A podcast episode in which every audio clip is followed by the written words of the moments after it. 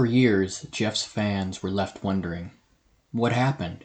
Was his psyche broken in half from recording an album wrapped in so much pain? Did he sing so hard that he shredded his vocal cords? Was he actually schizophrenic as his lyrics and interviews seemed to suggest? Of course, none of this was the case. He had never actually disappeared. He'd occasionally show up on Elephant Six albums, would perform with other groups now and then, to help fight against the high prices of bootlegs. In 2001, Jeff put out a concert recorded in 1997, live at Jittery Joe's. Then a short time later, he put out a collection of field recordings of Balkan folk music. Yet people seem more invested in the legend of Jeff Mangum than the reality. He was just some dude who, when faced with the prospect of being famous, decided that he'd rather be left alone. In 2001, a friend of his posted this highly edited message on a board. I think it's time that I made a few things clear. First of all, I am not in hiding, as some have said. Where am I supposed to be hiding? Behind a couch? In the cat box? Under the bed? I wake up every day. I walk out into the world and say hello to all the people I meet. The sun shines, the birds sing, the dogs birth out the old woman's eyeballs. The afterbirth overwhelms me, swimming with strange creatures, etc. Living in the great mystery is enough for me right now. He later says, When I hear people bitching about being famous, I always wonder why they keep doing it.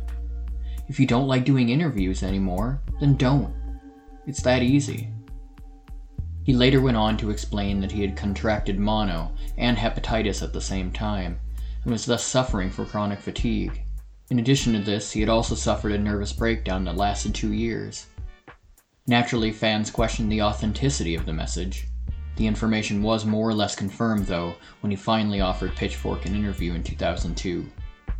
Still, walking away from fame did little to halt his growing popularity. In true cult fashion, word of mouth and a growing internet culture spread this album ever far. Spoofs of the cover became a meme, the album was name checked on Parks and Recreation.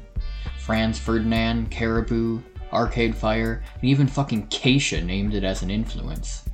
When the album got a re release in 2005, Pitchfork upgraded the review to 10 out of 10, and Rolling Stone revalued it at 4.5 stars out of 5. In a few short years, a simply well respected indie rock album found itself rubbing shoulders with Nevermind and OK Computer. What would have happened had Jeff Mangum not made himself a legend? We'll never know. Our story is not fully over, though. First off, the forgotten other members of the band went off to make great music after this. Scott Spillane made two fun psychedelic albums with the Gerbils. Julian Koster went on to do a handful of projects, most notably the genre bending avant gardish group The Music Tapes. Maybe the most successful of them was Jeremy Barnes, he continued with the accordion and even offered help to Beirut's successful debut, Gulag Orkestar, which is a must listen for Neutral Milk Hotel fans. Though primary songwriter Zach Condon is doing his own thing, he carries the torch lit by Jeff well. The other main project of Jeremy Barnes is A Hawk and a Handsaw, a wild mix of Eastern European and Middle Eastern folk music with a punk attitude. Their albums are a lot of fun and well worth hearing. In 2010, fans were dropped a huge bomb when Jeff started touring again out of nowhere. Then a year later, the band put out a gorgeous vinyl only box set, sales of which were boosted by the inclusion of the first new music by the band in over 12 years, in the form of an EP called Ferris Wheel on Fire. Sadly, it was not a collection of raucous new recordings by an older, wiser Neutral Milk Hotel, but a collection of solo acoustic tracks from before in the aeroplane over the sea. Fans of the group will find a lot to love here, even if it does feel like a bit of a letdown after such a long wait. And some of these tracks were already circulating on the internet anyway. However, the real treat for fans was in 2013 when the full band began touring the world. A whole generation who'd missed their only chance in 1998 were finally able to get the concert experience they'd been craving. The band played regularly for two years before announcing in 2015 that they were saying goodbye for the quote, never ending now. So even though The World was never given that follow up album, their brief reformation offered the Neutral Milk Hotel story at least a tiny bit of closure.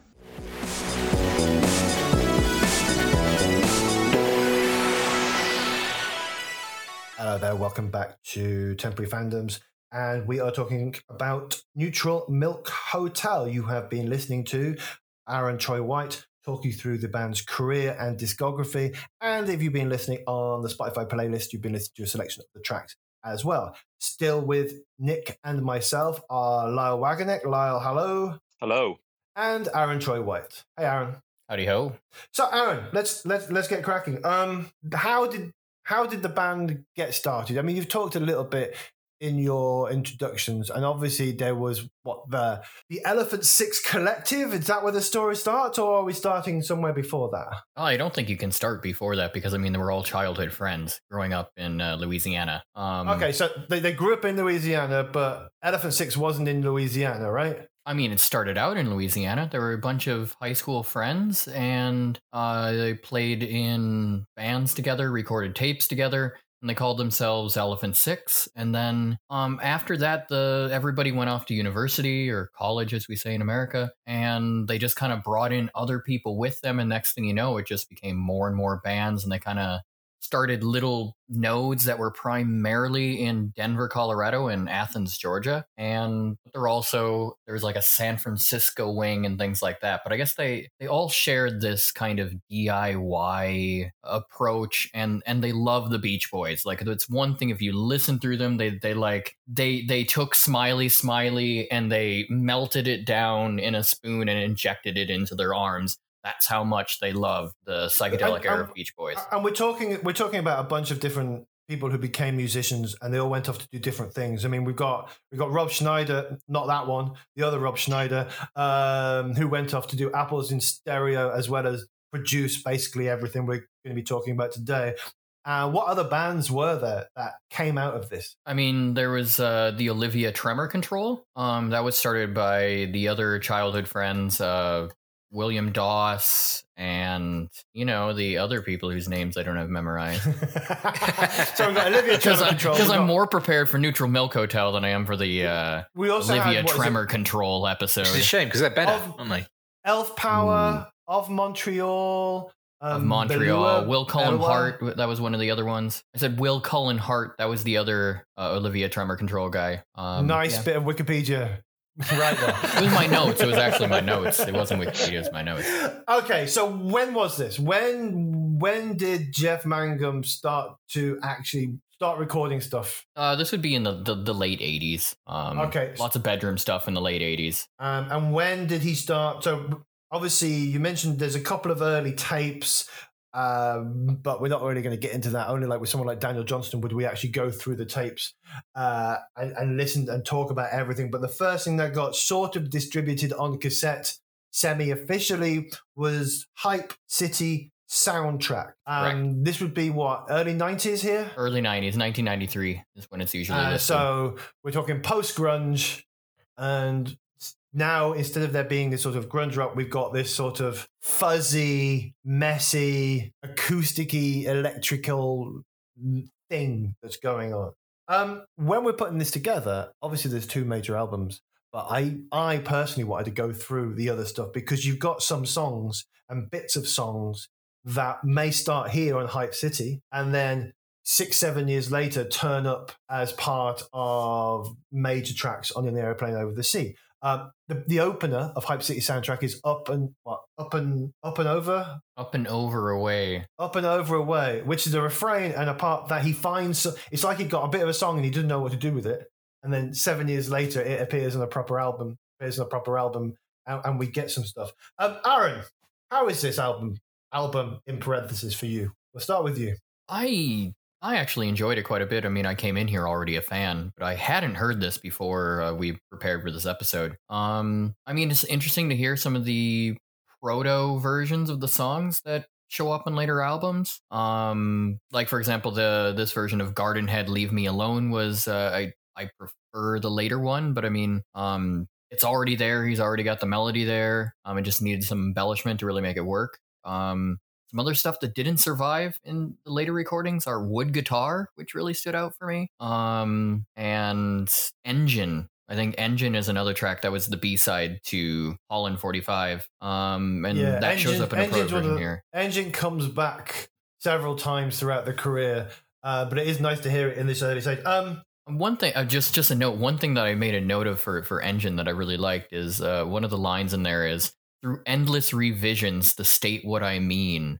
It's interesting that he put in that song, a song that he's revised so many times over the years. And he's also been quoted as saying this is his kids' song, right? Like this is Engine is basically as close to a song for kids that he'd ever going to write. Um, maybe it's in one of his later interviews where he wasn't making as much sense as possible.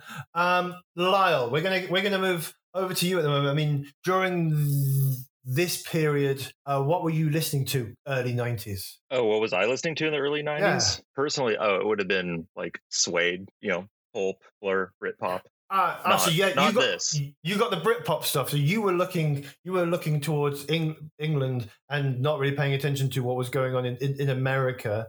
Um, I mean, if I was this... listening to grunge, I was listening to Nirvana. Okay. I was a Nirvana guy, okay. not a Pearl Jam guy. And would I be right in thinking, Ewan, that this stuff probably wasn't that well known in the UK until much, much later? Oh God, no one, no one. I mean, it's very unlikely many people were listening to this in the UK in '93. Oh, in '93, everybody, everybody was listening to Blur and Pulp and and things like that. Yeah. Um, Lyle, while when you while you when you listened to this, uh, as part of the preparation. I mean, obviously, I mean, as Aaron said, people would be familiar with the main albums. Was this new to you?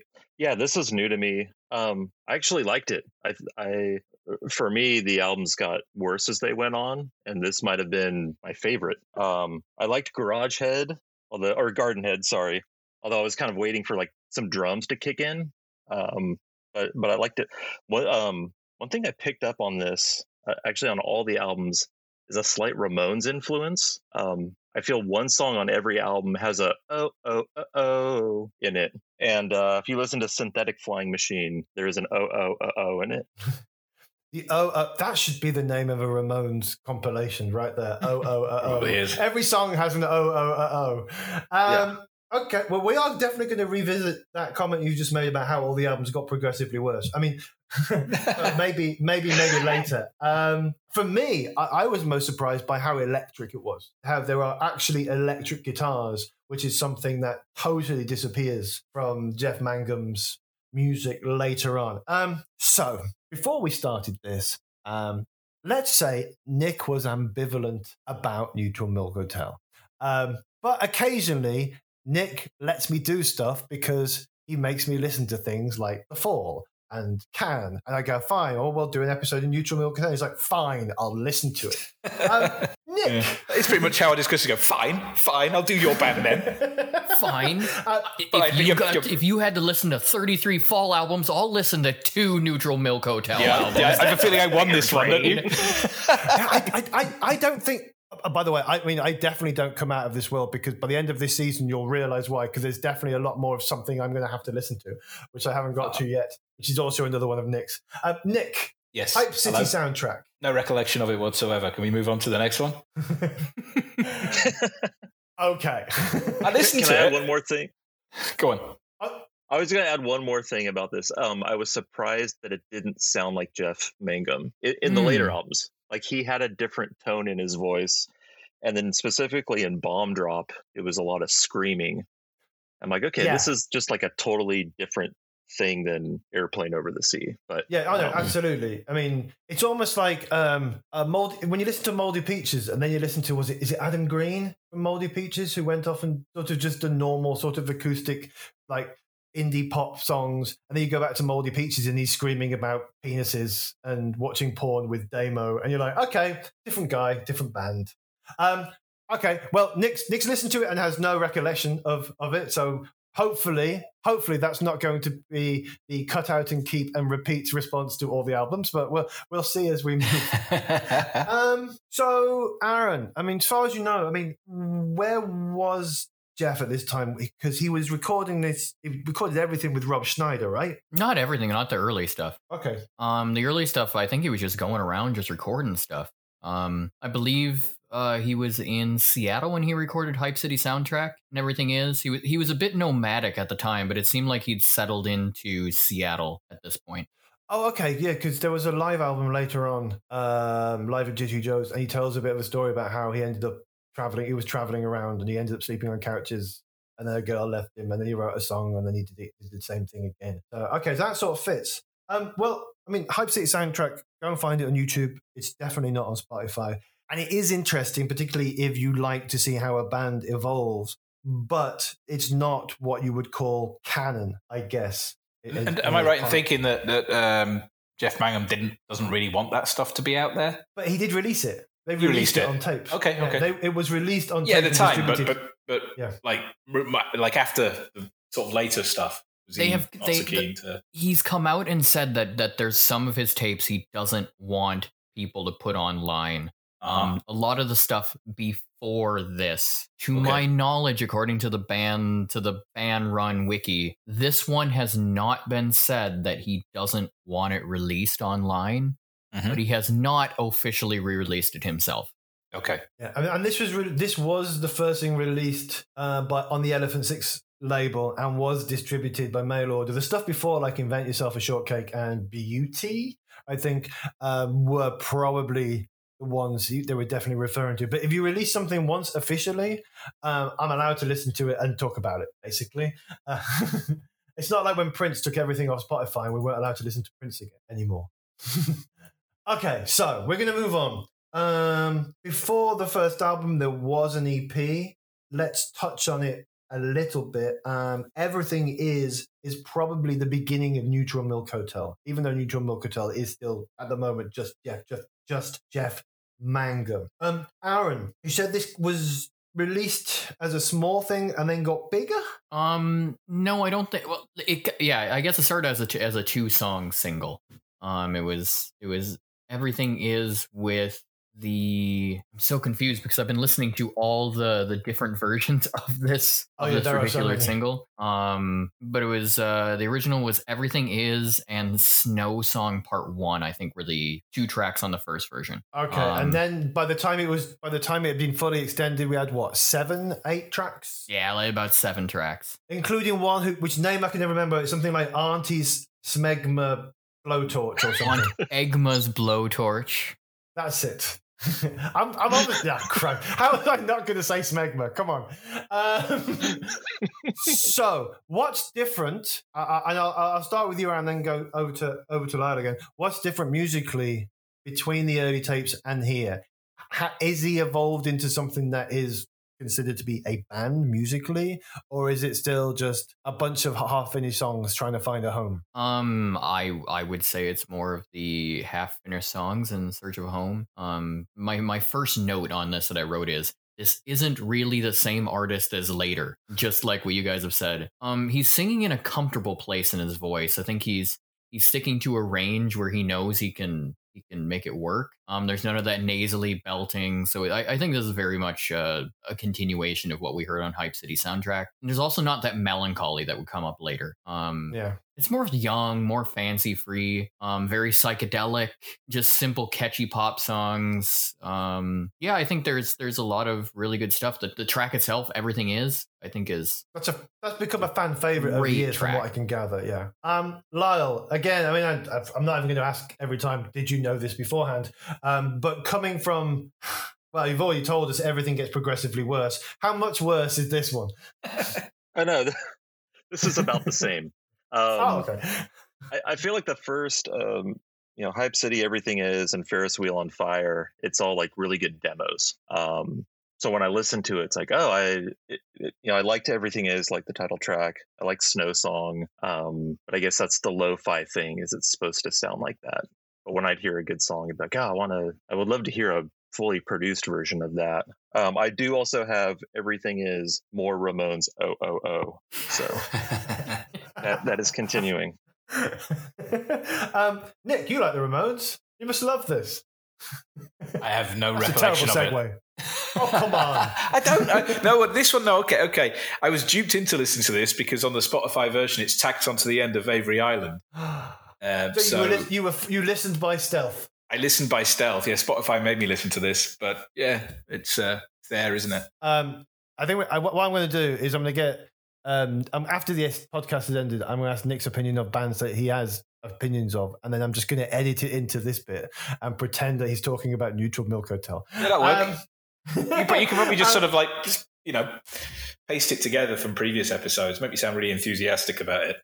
Well, at the moment we've got ambivalence. I'm hoping we go one way or the I other. listen. I listen to the albums. I'll, I, I- I'll be. I'll, I'll be brutally honest. I listened to the other stuff, but it was like once through, nothing stuck. The albums I paid attention to. I only really had two albums to do, so I tried to do them properly. Um, and I'm conflicted, but we'll, but we'll get there. We'll get to the good stuff. Apparently, there's going to be some good stuff. Okay, well, I mean, this is why we're here. Is mainly to talk about the the studio albums. So we're going to go and spend some time with the studio albums. I mean, Avery Island, uh, on Avery Island, um, which from uh, again, I did probably the same cursory re- research in terms of like, the fan wikis.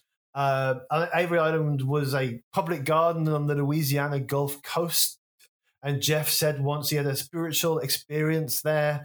Um, there's lots of stuff Jeff has said in interviews, and one quote, one quote that I'm going to read out basically to you was about how they recorded it in Denver, the album in Denver uh, with Robert Schneider, uh, not that one. Um, and he said, It was January in Denver, freezing cold and snowing all over. I moved into a friend's house and was living in a closet, and it was cold. Not only because of the weather, but because it was a haunted house. The closet I was living in was haunted. And he talks for a while about how it's haunted by some party, and he lived in a closet, and he listened to John Coltrane, and occasionally Robert would come and get him, and they'd record something and he went back to this closet. Now, I mean, whether or not this, is, if it's true, Jeff Mangum's insane.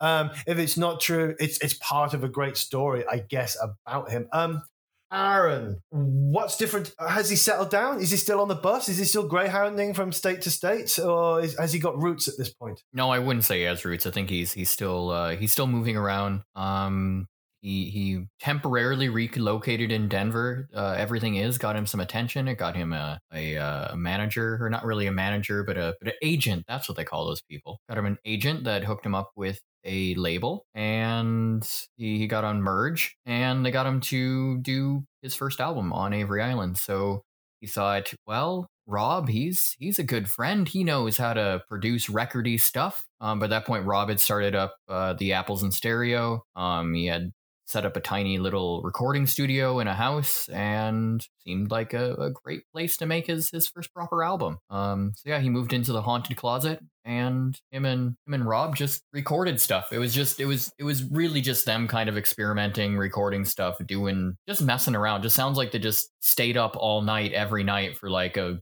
few weeks in the haunted closet and recorded stuff. Like it really just sounds like they're just effing around for a while. I, yeah, I mean, even even on that, I mean, in terms of if you look at the credits for for instrumentation, uh, Jeff Mangum, guitar, drums, vocals, bells, xylophone, air organ, keyboards, tapes. Rob Rob Schneider, not that one. Air organs, home organs, fuzz bass, xylophone, horn arrangements, and then you got a bunch of other people who came and did some trombone and some more fuzz bass, some accordion and cowbell. There's always some cowbell somewhere. Um, this is okay. So this is where we've actually got some tracks. We've got re- revisiting Garden Head, "Leave Me Alone," which I think is a, an amazing track. Uh, it starts off with "Song Against Sex," which is a really, really good track. Naomi's great. April eighth is also a good one. Um, I think this is a great album. I mean, I, there are times in Pree-Sisters swallowing a donkey's eye at the end that if I'm busy, I might end the 13 end the song a bit earlier and go off and do something else. But for me, this is a this is a really, really, really good album. Um, Lyle, have we started the decline yet? Uh, no. Well, it's hard because the first first group of stuff was like in a totally different league. They were. It was more demo-ish. He was singing like a different person. He was screaming at times, and then I would say this is where it really starts. This is where I start to like get strong opinions about things, and I was like time traveled back to when I lived in Athens from 99 to 01 because I heard this I'm like oh yeah I've totally heard this before. So you should have asked have you heard this before? I would have said yes because Oh, so, So it's the type of- um, you, used to live in Athens round about the uh, round about during the late nineties uh, and early noughties, I think. Um, this must have been playing in every coffee house, right? You must have heard Well- this before. Why, yes, it was. In fact, I used to visit Jittery Joe's, uh, and it was probably playing in there, and that's where Jeff Mangum recorded live at Jittery Joe's. Um, although Oh, it's yeah, in a different place. location. Yeah, Hmm. it's, it's actually right uh, where he recorded that album is down the street from the 40 Watt, which is like the famous, you know, Athens indie venue, Okay. um, which I did play at once. So there's my claim to fame. But uh, go ahead. No, I was going to say. is- I mean, so what was the scene like? Is there a? I mean, obviously, you, what you got? uh, Basically, you got REM and Neutral Milk Hotel. That's Athens, right? B So- 52s, widespread B-52 panic. Oh yeah, I mean, and there were drive-by truckers, and um, you know, driving and crying was a big band at that time. But th- those are all kind of different styles. Um, I okay, so this is where I get stronger, longer opinions. There was definitely a scene at that time that um, was very do-it-yourself, outsider art, naive art, um, and I, I I think as like music scenes kind of begin as a reaction of other conventions, but then they develop their own conventions, which becomes their own set of rules, and then they distance themselves maybe from other people. So I think probably by 9900 when I was there, um, definitely a strong lo-fi, this kind of folk rocky thing. Um, I mean, I remember Olivia Tremor Control playing there and all that type of stuff. Um, but it, but it was, uh, you know, I respect what they were doing in like, hey, we want trumpet on this track. Does anyone play trumpet? No, but give me a week and I'll be able to play something. Uh, and then they record it, and now you have a trumpet on your song.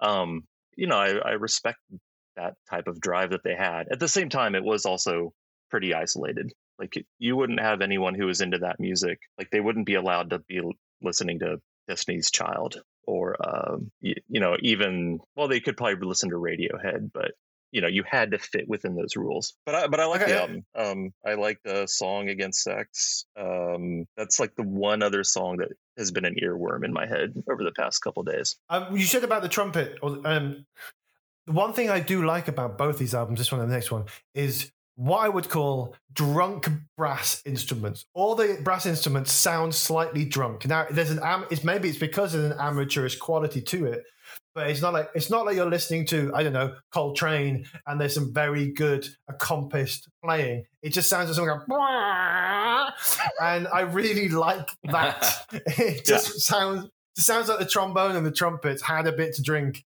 and isn't quite there yet. Um, Nick, Hello. um, Nick, did you remember this album? Yes, yes. Not only do I remember it, I listened to it. I listened to it several times, and um, you see, this, it gets complicated for me because I find it very hard to talk about my feelings for On Avery Island without talking about my feelings for In the Aeroplane because I really, really like this album. I think it's great.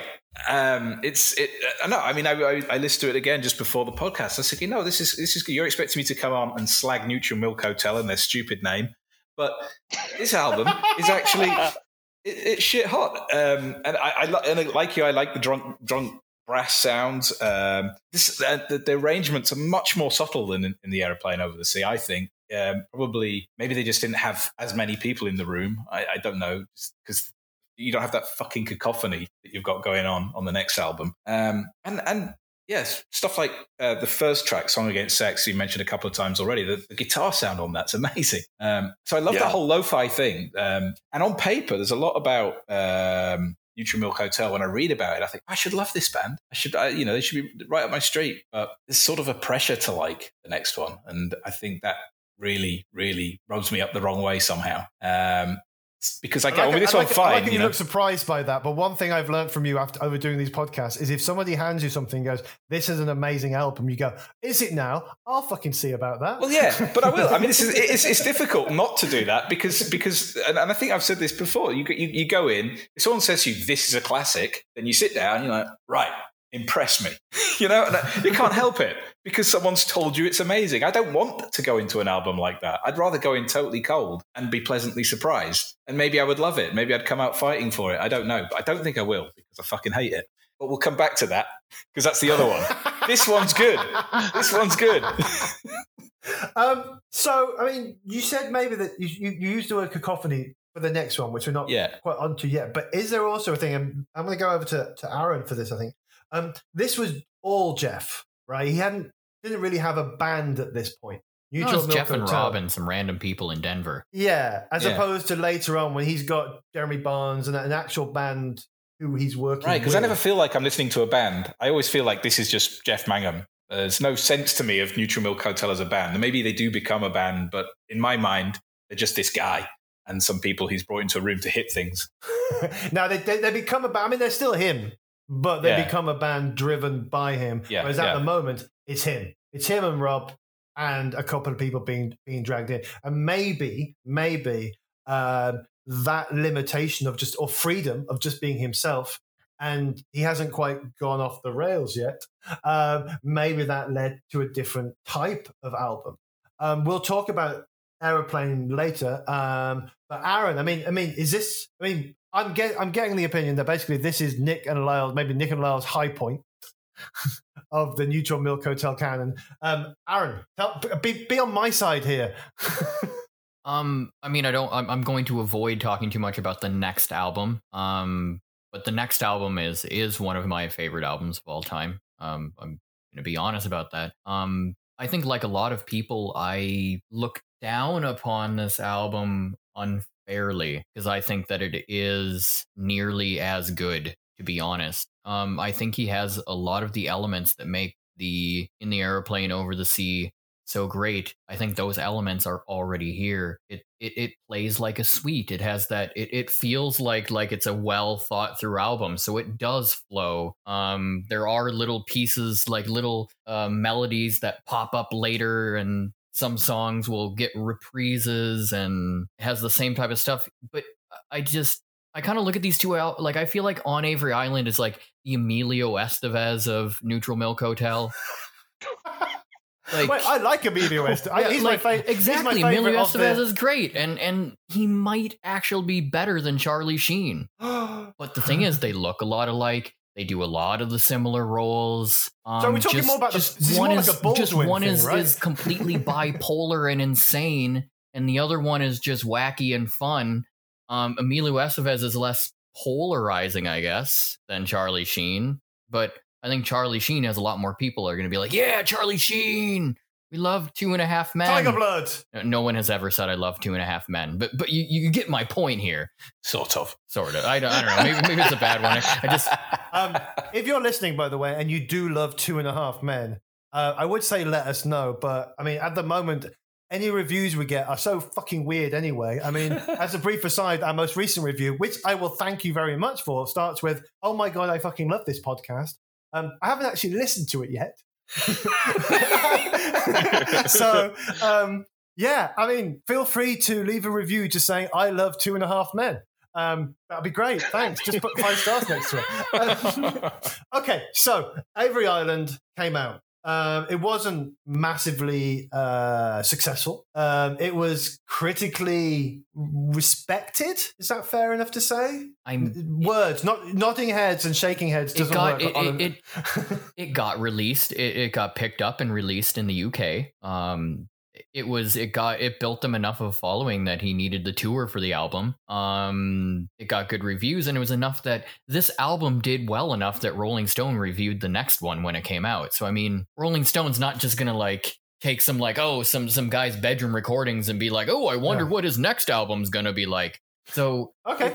It's it's, Um, it's hard looking at this stuff in hindsight because it's become such a thing, you know, now Yeah. 20 some years later that it's hard to look back at the sources and not be like, well, Avery Island, like it's hard to look at Avery Island as it is without the follow up album. Yeah. But I feel like the evidence shows that this was not ignored on its release because I don't think In the Aeroplane Over the Sky would have, or In the Aeroplane Over the Sea, excuse me, would have been reviewed by Rolling Stone and Pitchfork and all these things if On Avery Island didn't get a following. Okay, well, that's probably a good time to, to sort of move on a little bit. Um, before we get to the next main album, um, the next thing you can actually listen to, I guess, is uh, live at Jittery Joe's. There were so many bootlegs knocking about the place and bootlegs of live shows that the band went, "Fine, we'll release something," and it's uh, it's just just Jeff and a baby crying for about half an hour while he he sings songs that are not quite finished. Honestly, there is a baby, uh, and the sound of people drinking glasses and people go, "We love you." Um,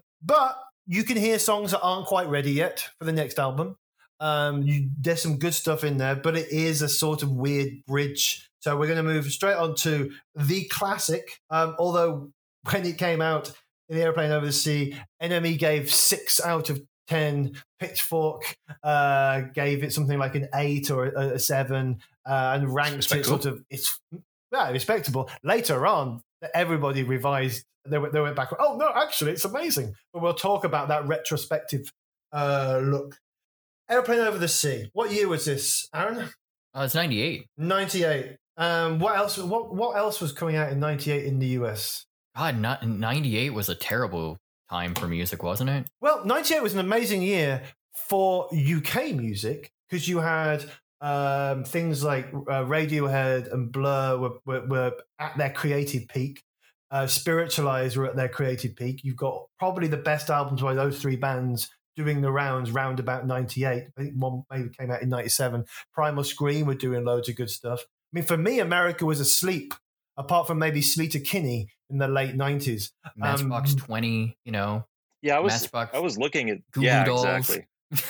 Oh, Jesus. I was looking at this and I was like, well, what was I listening to? And it was, you know, Mezzanine by Mez- Massive Mhm. Attack and This is Hardcore, Yeah. um, you know, Exterminator by Primal Scream. So, Mhm. yeah. Which is Primal Scream's best album. Um, Yeah, because I because while you were in Athens, because uh, I was over I was over on the west coast of the US at the time, listening to the local uh, alternative rock station, and all I remember was it is it Everlast, Oh, Everclear, Father of Mine. That was on a lot, and um, Third Eye Blind or something. Yeah, there was lots of and Uh, um, Everclear. Everclear, and Everclear, Len, oh. Steal My Sunshine was on pretty much five times a day. Um, Yeah. That's ha- what I remember American radio being at the, at the end of the 90s. Um, okay, let's just get to it. Um, this album has been uh, held up as one of the greatest albums of all time by some. It is actually one of my top three albums, I think. Um, although I came to it like I came to it late with the sort of pitchfork thing 10 years later and then realized that it is brilliant. It's also the only time I will ever listen to bagpipes and go, huh, good bagpipes. Um, we're going to go in a different order. We're going to start with Nick because Nick's got a face.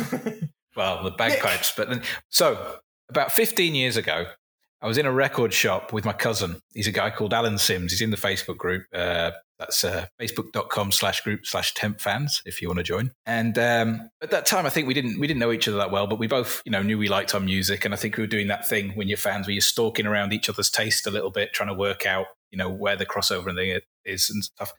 And we saw a copy of um, in an airplane over the sea in the record shop. And he said to me, these are his exact words. He said, Buy that record. If you don't like it, you can tell me to fuck off. So I bought it. And you know what I was saying earlier about when, when someone tells you a record's great and you sit down, like, okay, impress me. I mean, I'd really been primed for this one. And, well, listener, not long after, my cousin got an email that simply said, fuck off. Because I just didn't like it. I didn't like it at all. I didn't listen to it again. And I think a few times after here and there, I'd try it again. Because, you know, when, when an album's got that kind of reputation, I do genuinely want to like it. I want to know what people see in it. I want to have a bit of what you're having. So I'd listen to it, listen to it. Never really got there. Uh, then we did it in the Facebook group a few years ago. Still didn't like it. And I'm still, I, I don't know, at this time, okay, sometimes I listen to it and it's just mildly annoying. It's all right. I don't know. Um, I was listening to it this Friday and I think I was a little bit stressed and I just, it made me angry. I started shouting at it. And, and specifically when those fucking bagpipes started up, I was just like, shut the fuck up. The, the, the Jeff Mangum, whiny twat. I can't, it's just, He's like he's like the guy who ruins parties with his guitar. Uh, it's like really, but he is. He's that guy. It's like so fucking earnest. But then, and earlier on, when you were saying like the like the Hype City soundtrack like needed embellishment, like this stuff's embellished relentlessly to the point of being unlistenable. It's just On that front, um, the 33 and a third book um, by Kim Cooper does say Yeah. that this this album, when it came out, was the most distorted album Mhm. up till this point. Um, when Rob Schneider, not that one, uh, was recording everything, it was basically microphones next to amps, next to microphones, just to make it sound fuzzy and big and loud, um, which I think makes it sound different and brilliant. Mhm. Um, obviously, um, it gives you feelings that I had for Tago Mago. yeah. Um, Well, this is the is thing, one right? Is is what I was talking about on paper. There are things about it I should like, and and I should, you know, when I when I'm ranting about cacophony and stuff, I say this as a fan of Trout Mask Replica. So I'm well aware that there are albums on pedestals, that, uh, pedestal pedestals. Peter, Peter. Anyway, there are albums that are put up there, right? And and there are to many people just a cacophony, and and so even I, I inwardly wince when I'm berating it for this because I know that there are albums I love which are open to that accusation very easily. So I'm still trying to, you know, I'm, I'm circling around trying to work out what it is. And I think it's Jeff Mangum. I just find him a bit whiny and annoying. Um, You said you said over earnest. I mean, surely an album that basically three thirds, three three thirds, three quarters of is about Anne Frank, Yeah. and the rest of it is a, a jumble of of, fant- of of fantasy nonsense. How is that earnest? I mean, it's it's almost an Anne Frank Holocaust concept album. Um, written by a man who got obsessed and was wandering around going slightly crazy. Um, Lyle, um, do you like this glorious cacophony? Um, do you like Anne Frank's Diary of a Young Girl? I mean, I don't know why I'm asking that question. I mean, in the Venn I mean- diagram of liking cacophony and and and the Anne Frank book, this would be the perfect mix, right? Can we Um, not confuse those two things just just before we, Lyle starts? Because I don't want to. I don't want to. I don't want my feelings towards this album to be blurred with the whole canon of uh, Holocaust testimonial literature. Because I really maybe that's one of the things that late. annoys me about too it.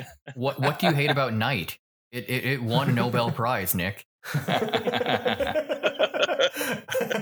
Lyle, Lyle, back to you. I mean, you, you sort of precursed, precursed. You sort of gave us a precursor by saying which direction the albums were going. But has it fallen off a cliff, like with Nick, or is this just an overrated album? Or I mean, how do you feel? What do you like? I feel like I need to like like dissect the album and give like a thumbs up, thumbs down on like every little part of it. Um because like his voice, thumbs down. Uh overall album, thumbs down. The lyrics, I I like reading the lyrics. Um I think they're kind of weird and strange and interesting. Um the title track is an earworm. It's been in my head for a couple days, so I can I can kind of give it a lot of positives. But um, I was talking about outsider art, and this really this album reminded me of uh, this artist Henry Darger, who uh, died at 81 in 1970. He was a janitor in Chicago who lived in a room, um, had a really strange life. Look him up. Um, and when he died, they discovered a 15,000 page epic that he had written um, about the Vivian girls, which were seven girls who all looked the same and they fought um, evil forces. And um, they also found thousands of watercolor and mixed media that he had produced over the years. Um, so when you look at something like and and you know outsider art, it's it's naive. It exhibits extreme mental states, uh, unconventional ideas, um, and so I I can appreciate something when it's coming from this kind of place of naivety, um, and it's got a lot of heart and emotion into it. But for me, a lot music is context. Uh, where and when do I want to listen to an album like this? And I just find myself going like rarely, if ever. There's there's no moment where I'm like, oh, I really want to listen to this album right now. Um, doesn't mean it's not great for other people. Doesn't mean it, it doesn't emotionally affect other people. Um, but I'm just like, eh, you know, whatever. It reminds me of being back in Athens in '98 with a certain group of people. Um, and you know, they're fine people, but uh, it's just not my thing. Wow. I mean, like for me, I mean, I listen to, I mean, I listen to this probably once a month, maybe. Uh, yesterday, I listened to it on the bus and traveling. Uh, yes, I listened to it on the bus, um, and I love it from start to finish. Although the first time I listened to it, I think the the, the second you, you hear "I love you, Jesus Christ." Quite early on in the album, it does make you go, "Oh no, no, no, what now?" um, and but then it, it starts with "I love you, Jesus Christ," and it's also an album that has most uses of the word semen um, of any album I've ever known, uh, at least in two songs. Um, there's definitely references to incest and and masturbation and various weird things. There's Anne Frank all over it. Um, I mean, personally, song wise, I mean, if I had to go through them, um, King of Carrot Flowers Part One, Aeroplane Over the Sea, Two Headed Boy, Holland 1945. Communist Daughter is great because also it's really easy to play on the guitar. Um, and Oh Comely, which I would should hate because it's long, and regular listeners to this will know that me and long tracks don't really work. But it just keeps going and building and doesn't stop and doesn't stop, and eventually just gets to this amazing crescendo on what three chords, I guess. Um, Most I like his voice. two. It probably is too. I mean, I think I think this album is almost flawless um, for me. But also, I'm aware that when albums are held up as flawless albums and classics, I'm a bit like Nick. I want to go. No, no. I mean, usually, I mean, friends of mine will know that they'll go, "Hey, you, you must try Bob Dylan. You must try Neil Young," and I'll go, "No, this is shit." And about eight years later, they'll get an email from me going, "Oh, this Bob Dylan's all right," you know, or or whatever. It'll take me a while to get round to it. But for this, this album is purely ingrained into me. There are certain loops and certain songs. Um, every time in my life, every time someone says to me, "What is this?" I respond, "A center for ants," because it's the line from Zoolander. I can't I can't not. Um, and every time someone someone said, uh, "What is it?" Uh, uh, someone says, um, "This wasn't the first time." I go, "In fact, it was twice in a row." Like my brain will instinct instinctively pull out the next lyric because it's the next line from that, and I can't help it. This is my Zoolander quote album. Um, I know backwards from start to finish, and I think it is amazing. And Aaron, I've got a feeling you're more my side than those guys. I, I will say that I am definitely more on your side. Um, I I also came into this album um with a, with a similar thing to Nick in a way, in that I had some guy claim to me that it's the greatest album ever made, and I had to listen to it. Um, this is a little bit of a story, um, but I think it's funny because it makes me look like an idiot. But when I was 17 years old, my favorite band was Phish. PH Phish. P the PH Phish. The, the, the, the one the one that has 50 million different things on Spotify and they're all different live shows. That Phish. Yeah, yeah, it's, it's like it's like the, the the Grateful Dead of the '90s in a way. Um, they're my favorite band, and I really wanted to meet them. And I had this plan to meet them, so I went to this little musical, this little music festival in in uh, Wisconsin, and one of the bands playing there had a bass player that came from my tiny town of like a thousand people. And my dad was the editor for the newspaper. My thought was that I told my dad, I'm like, Dad, this bass player is from our town. I should write an article about that bass player and I'm going to talk to him at the music festival. So I sent him an email and I'm like, hey, man, you're from my town. My dad's the editor of the newspaper and he just gave me the thumbs up to write an article about your band. So my idea was that I was going to meet him backstage at the festival because I'd never been to a festival. I thought there was a backstage. It wasn't. And I thought when at the backstage, I was going to meet one of the other big bands that was playing at the festival that was playing at another festival where Phish was going to play at Bonnaroo. So I thought, okay, I'm going to meet this guy, and he's going to, of course, I'm going to be so charismatic that he's going to introduce me to the other band, and then the other band's going to introduce me to Phish. That was literally my thought process when I was 17. It didn't Um, work so out like that. I never met Phish. Um, that's the Basically, it was almost famous. You're just telling me the story for the movie Almost Famous.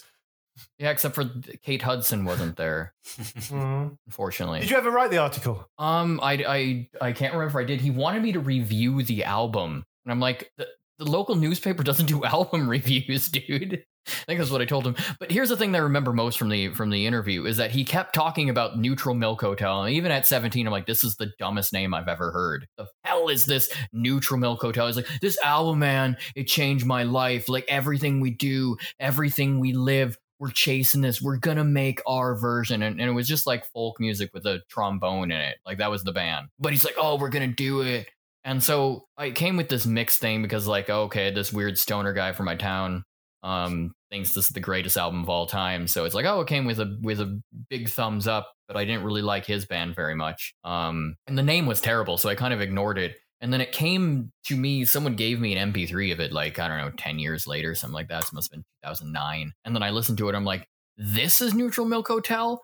This is fantastic. This is great. I understand the the the the, the, crazy stone guy that added a, a trombone to his folk band and thought that he was doing something special. Um, and I think it I think it is a really good album from from from start to finish. Uh, The the opening chords of um, King of Carrot Flowers just draws me in. I think the whole album just propels you forward from one song from one song to the other. Um, there's just so many moments that are just brilliant on here on the on the title track. There's this point where um, it gets really quiet and uh, and all you hear is just squeaking. It sounds like a bed squeaking, and it's just a really subtle moment. But like, there's something really affecting about that. There's for me, this whole album is just is is just full of affect. Like it's it just sounds like Jeff Mangum took like a cable and like injected it into his heart, and he was playing directly out of it. I, I feel like his his emotions are so intense on this, and a lot of it comes from just him belting through his super nasally, screamy voice out of key. Um, but but songs like "Oh Comely," like it's really hard for me to listen to that without actually like getting choked up sometimes because it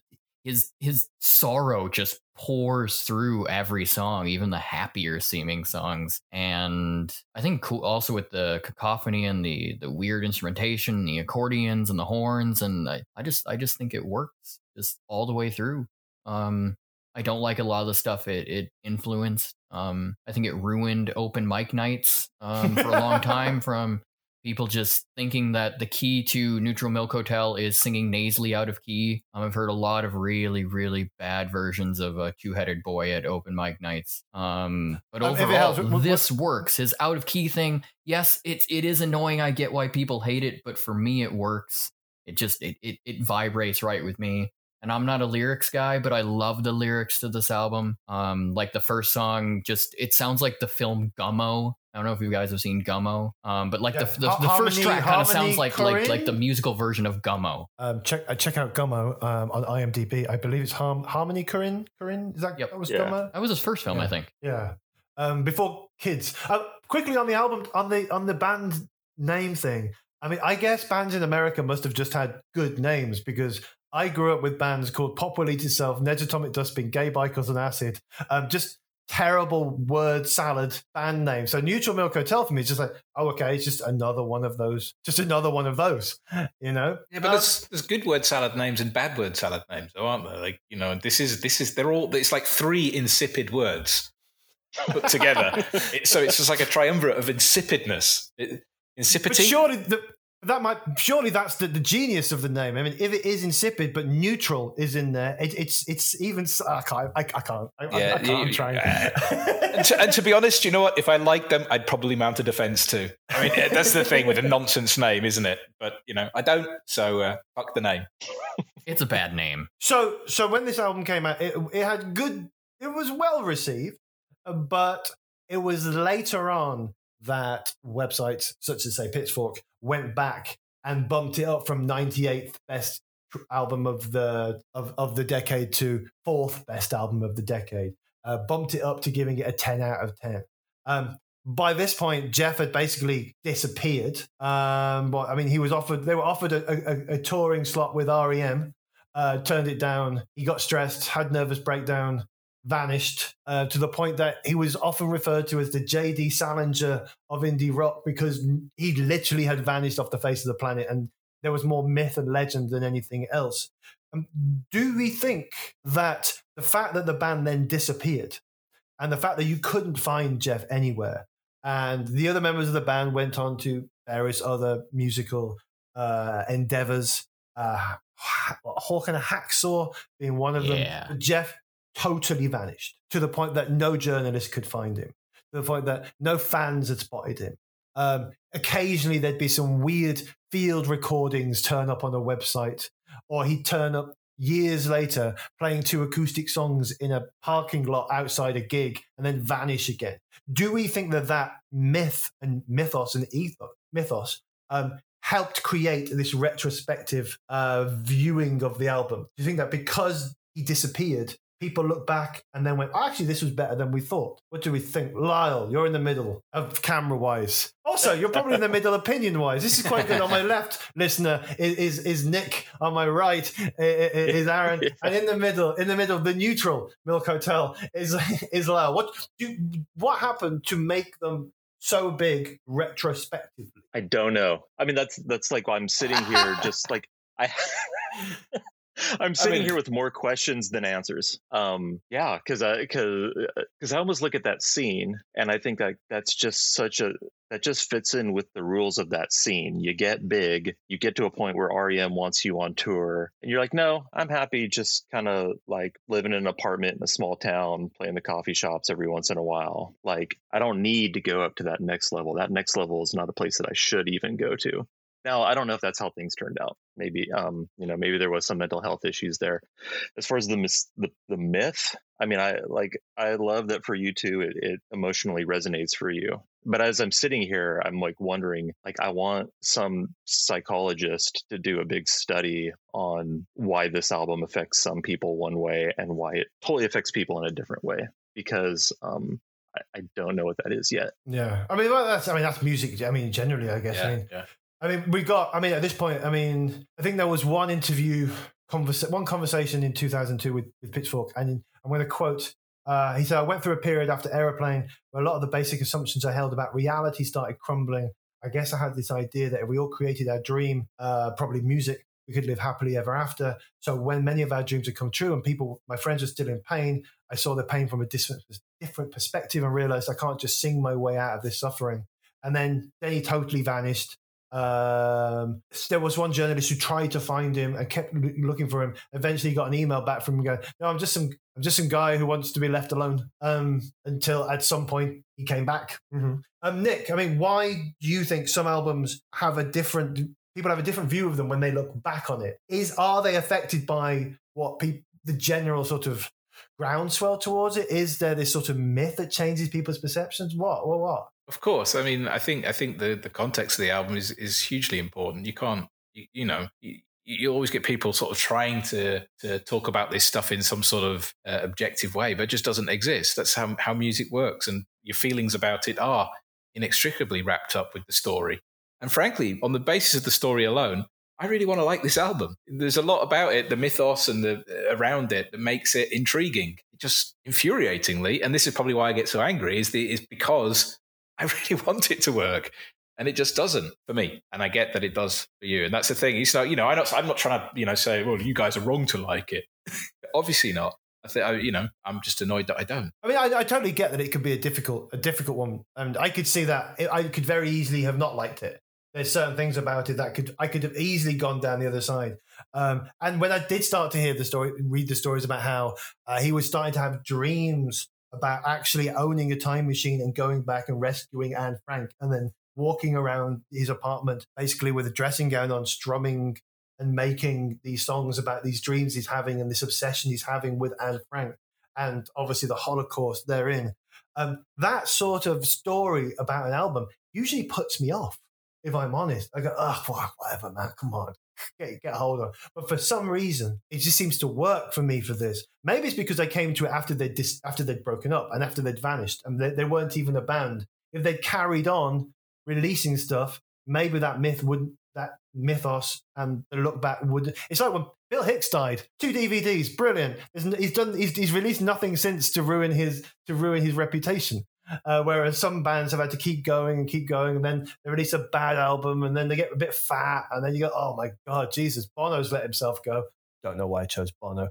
Um, Yeah, no. whereas this was a cut off, was a cut off and gone, and you don't get many mysteries in music anymore. You know, like where did they go? What happened to them? Usually, you know what happened to them. Yeah. They're they're knocking around somewhere, or they appear on they appear on some. Oh, where are they now?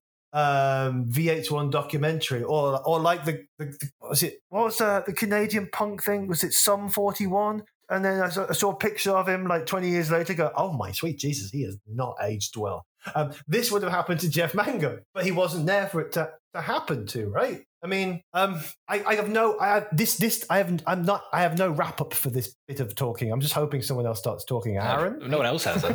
I think that I think the fact that he disappeared is one of the main things that did. I, I think I, I started liking this album before I actually knew the story of him disappearing. To be honest, um, and it it did resonate with me. But um, I think a lot of it came down to the fact that all these people were talking about, it, all these people were being influenced by it, and it just started building and building. When you get like the Arcade Fire, who's like, oh my god, like I I we, we, we do everything we do because we really want to make our own version of in the aeroplane over the sea. And everyone's like, oh, the arcade fire back when people didn't hate them.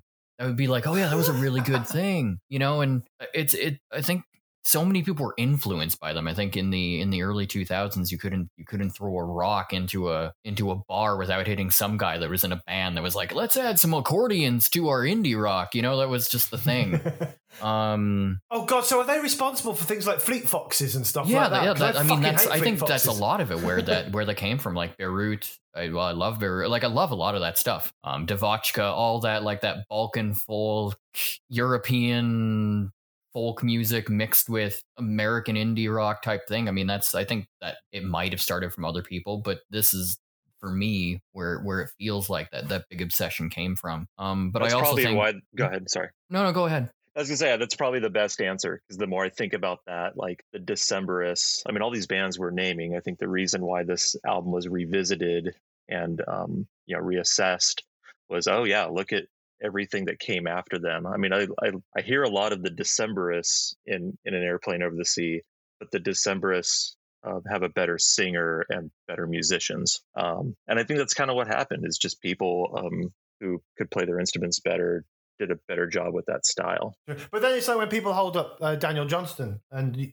and you can you listen to Daniel Johnston go can't he can't play the piano and he can't play the guitar and he can't sing and he doesn't know how to finish writing a song. But there's amazing genius here in this amateurish wonder. Uh, and I guess there is that.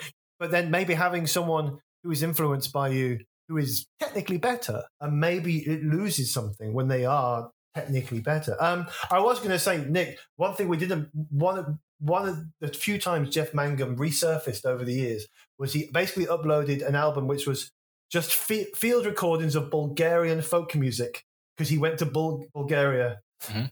There was some mu- folk music. He recorded it, uploaded it to, to the website, and then dis- disappeared for another five or six years.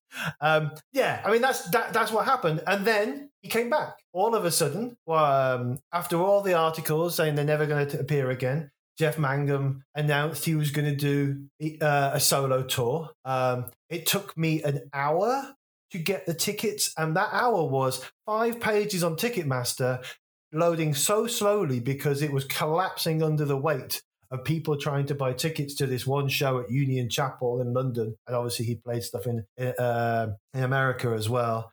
Um, he did this solo tour, and then the band reformed and toured for a year or two. But I, I missed that. Um, I will say, um, my favorite song, one of my favorite songs of all time, is "True Love Will Find You in the End" by Daniel Johnston. And when Jeff Mangum sang that and as one of the final tracks at Union Chapel in London, I openly cried, and I don't give a shit. I just wept and wept and wept, and at the end of it, uh, went home and um, yeah, so it's lovely. But anyway, why do they? go- I mean, how?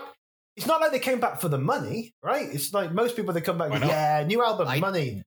Did it? Can you? Do you have any proof that they didn't come back for the money? And, and why shouldn't they? I don't have you know? I don't have Yeah. proof for anything I say on this podcast. What is, I mean, when you as you were telling that story, I was just thinking, there's a guy who knows how to orchestrate a comeback tour. Yeah.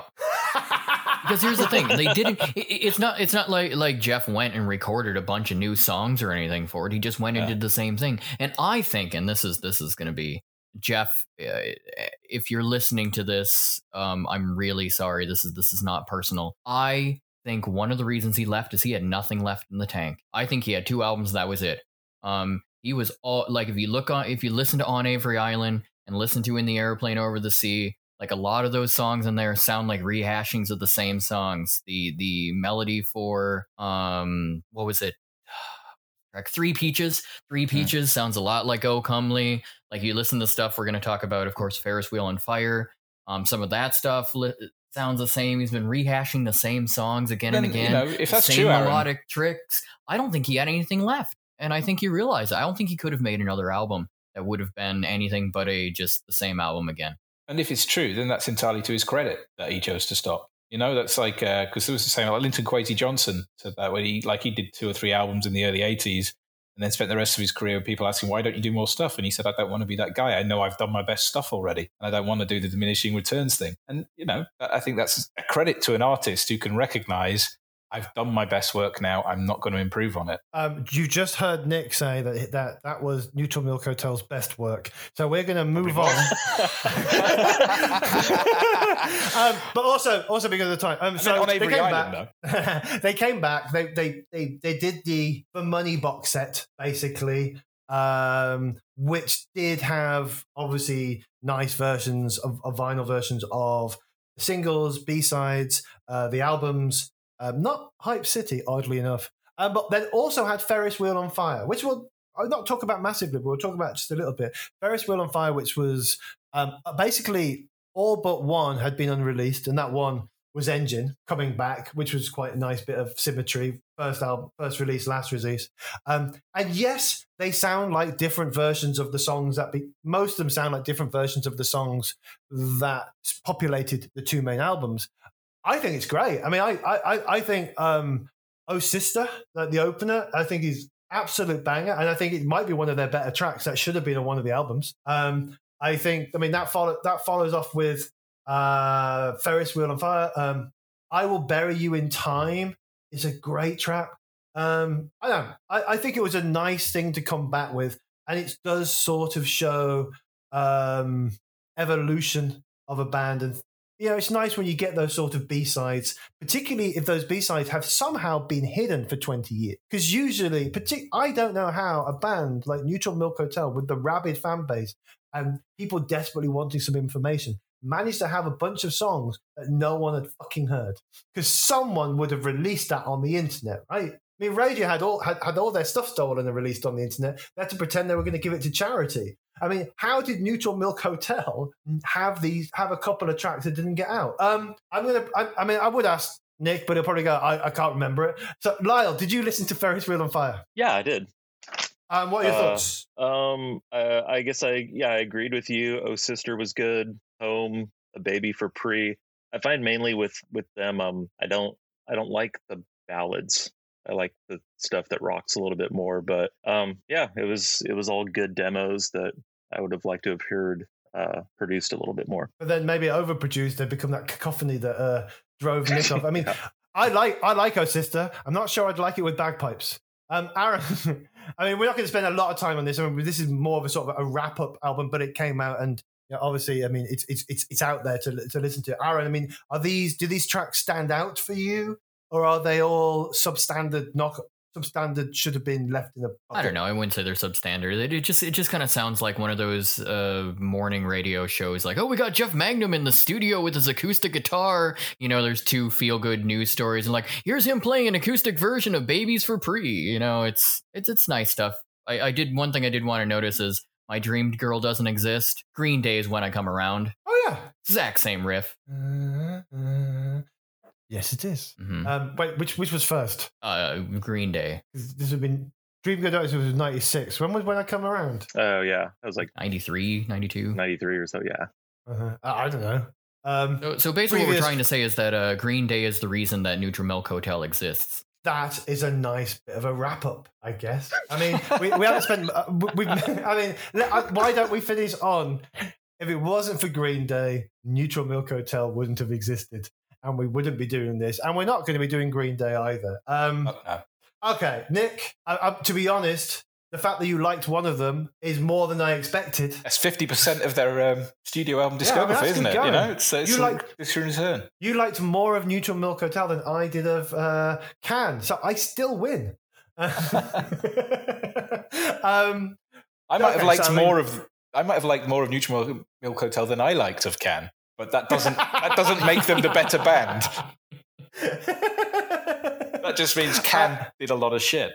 Yeah, but that's it. Maybe like this is a, this is the thing we were talking about earlier on. Um, he's put so much into those two albums. It left him emotionally spent, maybe creatively spent. He disappeared. If Can had disappeared um, at the end, well, when we if you go back and listen to the podcast, we did two episodes of Can. There's basically one episode which everybody apart from me said this is really good and one episode of uh, it's not as bad as i thought it was but maybe if can had disappeared into some myth oh for sure yeah. After like uh what, future future days, future, future days, yeah.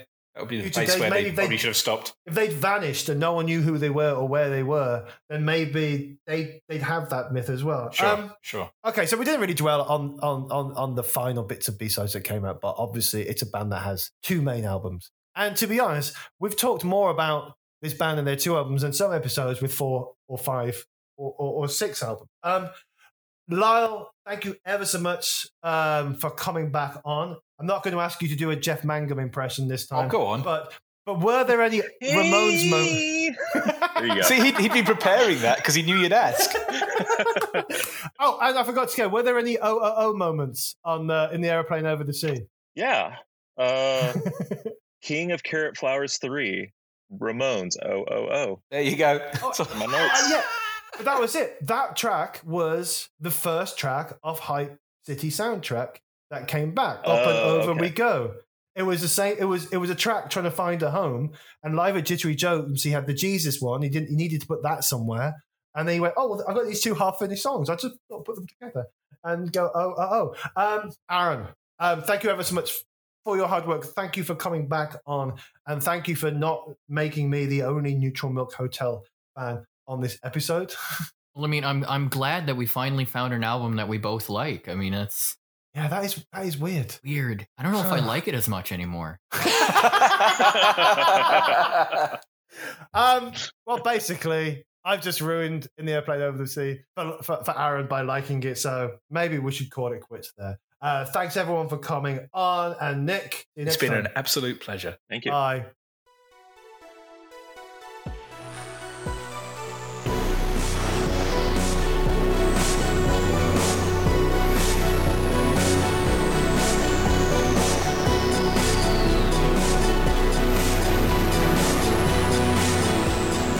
A huge thank you to everybody who took part in this show. We welcome back temporary fandom stalwart Aaron T. White, whose introductions were wonderful as always. And if you're in Norway, go and check out his stand up show. I don't know, you might be. Thanks also to Lyle Wagonek, who no longer has a fly in his milk, for which fact I find myself strangely disappointed. Cheers also to Ewan, my assiduous co host, and to Jonathan Fisher for cooking up our awesome theme tune.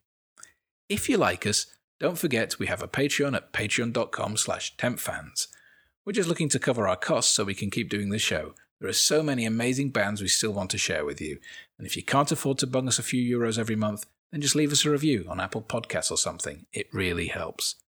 I hope you enjoyed Neutral Milk Hotel, and whether you did or not, we're sure to tackle a band you love soon. Keep listening. Until then, I'm Nick Hilditch, and one day we'll die, and our ashes will fly from the aeroplane over the sea.